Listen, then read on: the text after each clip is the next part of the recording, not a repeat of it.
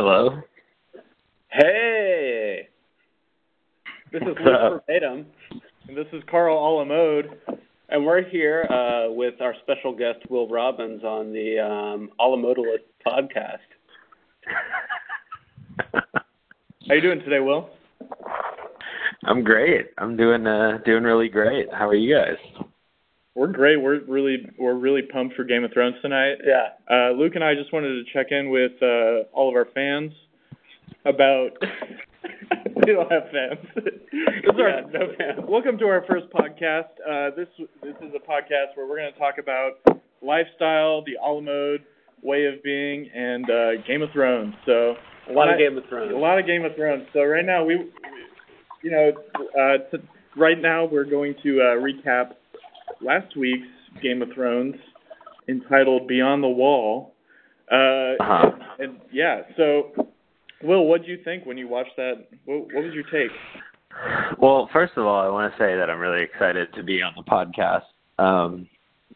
And I also wanted to let you know that while you called me, I was urinating. So I feel like that's a pretty Alamode thing that I thought about it. You know, maybe I should just hold it and wait for, this whole thing to be over. But I was like, nah. I got to do this right now. So just wanted to say that. Sure. Good. Well, we appreciate you taking the time today. So what I'm curious about is how many hands do you use to urinate? Like, that seems like a two-hand operation to me. You had one on your phone, one somewhere we won't really talk about right now. But right. How does it all go down? Guys, I'm a millennial, so we're really used to multitasking, and I just kind of pressed it up against my my shoulder, the phone, that is. That's pretty much how it went down. But I want to chime in here actually because I have an opinion on this topic. Excuse me, I have a little bug in my throat. That's fine. There are a lot of bugs out here. Yeah. We're currently, just so our listeners have some context, Luke and I are in a cabin in the woods, quite literally up in New Hampshire, and so we don't really have like a normal bathroom situation. So I was peeing out in the woods, and I would also I just started this book, and I was on my Kindle, and I was doing a little something other with my hand, but I had to go hands free. So I got to say, there are hand-free situations, and I totally agree with the millennial comment that you gave earlier about sometimes you just can't use all your hands. I got a question for both of you guys, though. So if you sprinkle when you tinkle, are you neat, and do you wipe the seat or not? Is that not something you do? Well, I think... I live in a mixed household, so... what do you mean by mixed? Sorry. What do you mean by mixed? There are people who exclusively sit when they use the toilet. Okay. So I try and basically, this is such a can of worms. So I wipe off the seat. Actually, that's not true. I never pee with the seat down. I lift it up, and then usually I will close the toilet after I'm done, entirely, so that there's no discussion of, well, you didn't leave this, blah, blah, whatever. I fell in the toilet, etc. I don't want to deal with that. So, let's just start from a neutral place. That's where I'm at. Do you also put down the top lid too, so that the next person has to do an equal amount of work that you did previously? Yeah, that's what I mean, is that, no one's going to fall in, hopefully. And, right. So that's where I'm at. Well, Carl, what do you do? I think what you're saying though is basically you want to make sure that there are no questions afterwards. If you end up walking out of the bathroom and have kind of awkward eye contact with the next person, and it's maybe the bathroom wasn't as nice as you would have liked it when you got in there, and you're leaving, so you don't want that shame of having a dirty bathroom, after you leave. But if you put the seat down clear that you care enough to indicate to the next person that you're not the kind of dude who would sprinkle when he tinkles. Right.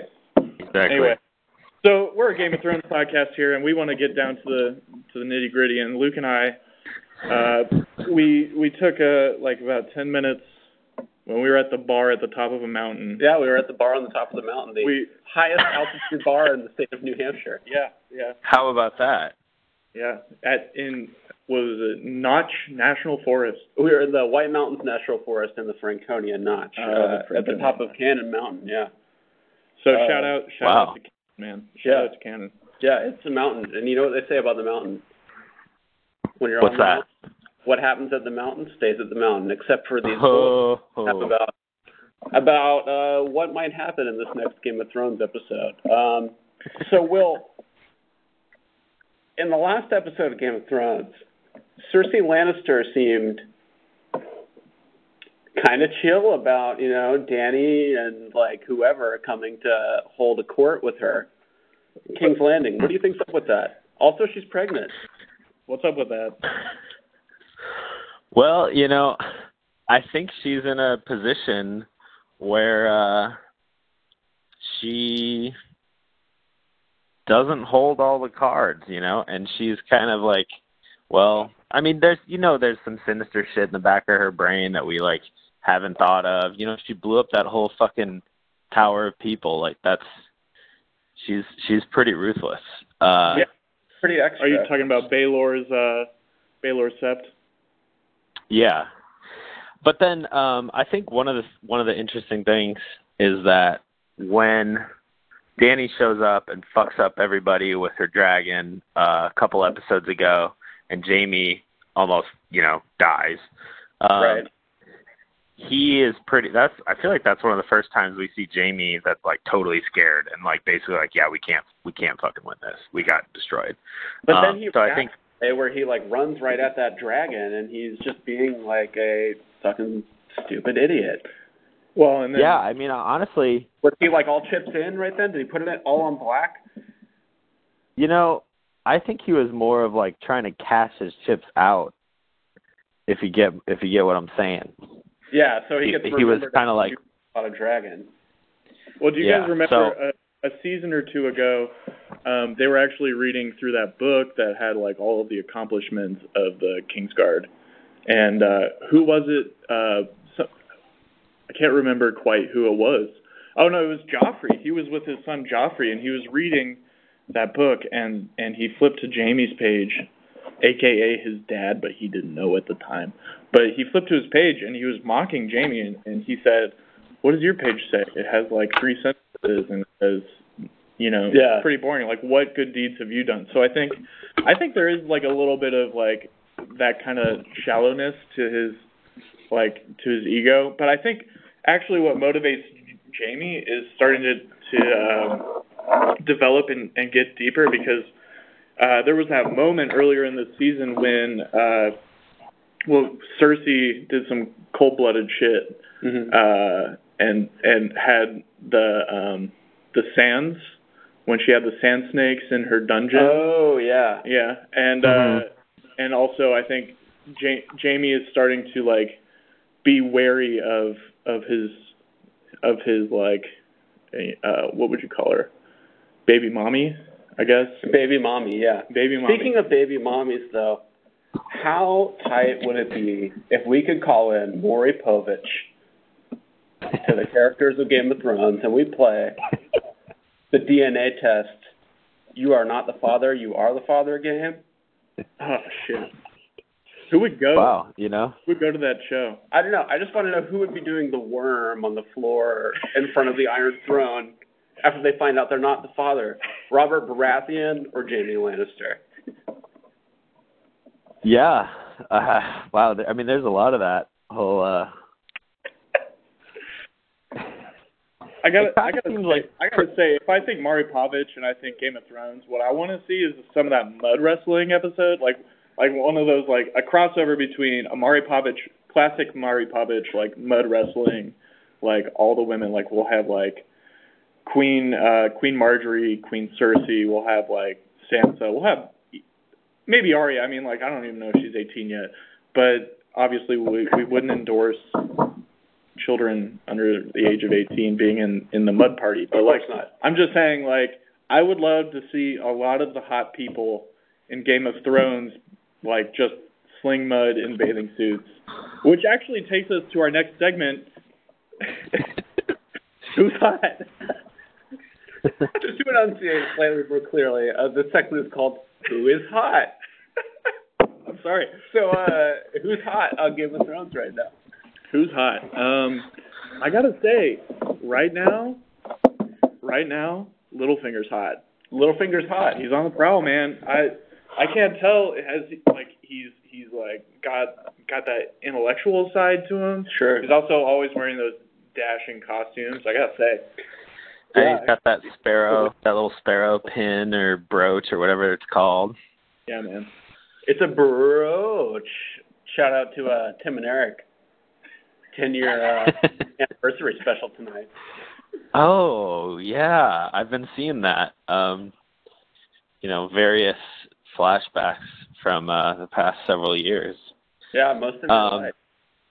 Hey, I personally, I hate Littlefinger, and I think, you know, it's pretty easy to do that. But I think, you know, kind of stepping back, it's always really, when somebody can evoke a really intense emotion, like, oh, everybody hates Professor Umbridge in Harry Potter, for example. And it's like, yeah, but she's really good at being that person that you hate. So I think that's, you know, hats off to him. But, yeah, I think was it the end of 2 episodes ago, episode 5, where Arya goes into his room, Sansa's room, and yeah, like, you just think she's being, oh, it's Arya. She's, like, totally evolved into this, like, supreme badass, blah, blah, blah. And then we just realize she's totally fucking put in her place because Littlefinger is working one of these schemes, in the literally in the shadows. Yeah, he was hiding. I think that's one of, like, the beauties to this story, though, right? Because, like, both of these, like, sisters are separated at a young age, and they both go through their own, like, insane Karate Kid training montage of, like, Game of Thrones, where Arya learns to be, like, a badass warrior, and meanwhile Sansa's the one, like, if she were in Arya's position, she would know that she's being played right now. You know, she's familiar with the politic and with the various, like, kind of, like, bougie espionage, yeah, like, of the royalty in Game of Thrones. So I think, like, if the 2 tonight can find a way to really start working together and using their powers together, they can become, like, one of those, like, awesome Power Ranger mega things that are able to... A Megazord, dude. Yeah, a Megazord. I think Megazord. If Arya and Megazord appear tonight in tonight's Game of Thrones, assuming that they actually begin talking in good teamwork communication. So, speaking of pairs, let's talk about these people. Okay. John and Danny, our 2 favorite love siblings. What's up with John and Danny? Like, man, are they gonna derail? Because I'm just saying. Hey, I mean, this show has shown us that incest might be, you know, it's not the end of the world. How closely related are they? Do we know for sure? It hasn't been expressed. Okay, so they're half siblings, I believe. Oh, no. I'm sorry. I said siblings. They're kissing cousins, right? She is John's aunt. Right? Oh, because she is Rhaegar's sister, and Rhaegar. Well, I mean, this is still kind of unclear in the books, but as the TV show has revealed, Rhaegar is Jon Snow's father, and Lyanna Stark is Jon Snow's mother. Right. Do you remember when Sam Tarly was in the that fucking place where all the maesters train? I can't remember what it's called. Citadel. Old Town. Yeah. And I think you mean Tarly, not Tully. I do mean Tarly. Yeah, that's fine. Yeah, I'll get corrected, I'm sure, from our followers. From all tweet at us, if you want to correct us, tweet at us at Luke Verbatim and at Carl Gardner with no E after the end. So it's CarlGardner. Okay. Okay. Anyways, so Sam, he's at the Citadel, and homegirl, what's her name? You're talking about his Wildly. Gilly? Yeah, Gilly. Gilly is reading this book, and she starts to be reading about this like marriage annulment between Rhaegar and someone else, and Sam is all caught up in his own bullshit, and he's like, we got to leave right now, and she's like, all right, whatever, I just learned how to read. But it was also like low-key succession line to the actual throne, and like, so what it means is now is technically, if they ever figure it out, Jon Snow is next in line to become king on the throne. Yeah. Which, man, that guy is like the luckiest motherfucker I've ever fucking watched on TV. Comes back to life. But how does it work if, you know, there's some obscure, I mean, what is this? Gilly's going to come to the rescue and be like, actually, I remember reading it, because I mean, it seemed like Sam was paying attention. She comes in from off screen when they're, like, talking about all this shit. And, like, they're like, oh, yeah, we figured out that John's not now, like, my nephew. But then Gilly pokes in her head, and she's like, and he's the next in line for the throne. Yeah, exactly. Coming off right. But, like, does that, I mean, does that trump... Whoa. We use damn, there should be a buzzer. Here for Donald Trump. We don't talk. Sorry, I didn't mean to say that name. Yeah, we don't talk about that guy. Dude, he's not Voldemort, Carl. Yeah, you're right. I'm sorry. All right, I'll get over it. Fuck that guy. Anyway, sorry, you were saying I rudely interrupted. No, it's fine. I blew it myself. Does her being or does John, like, you know, potentially having this sort of,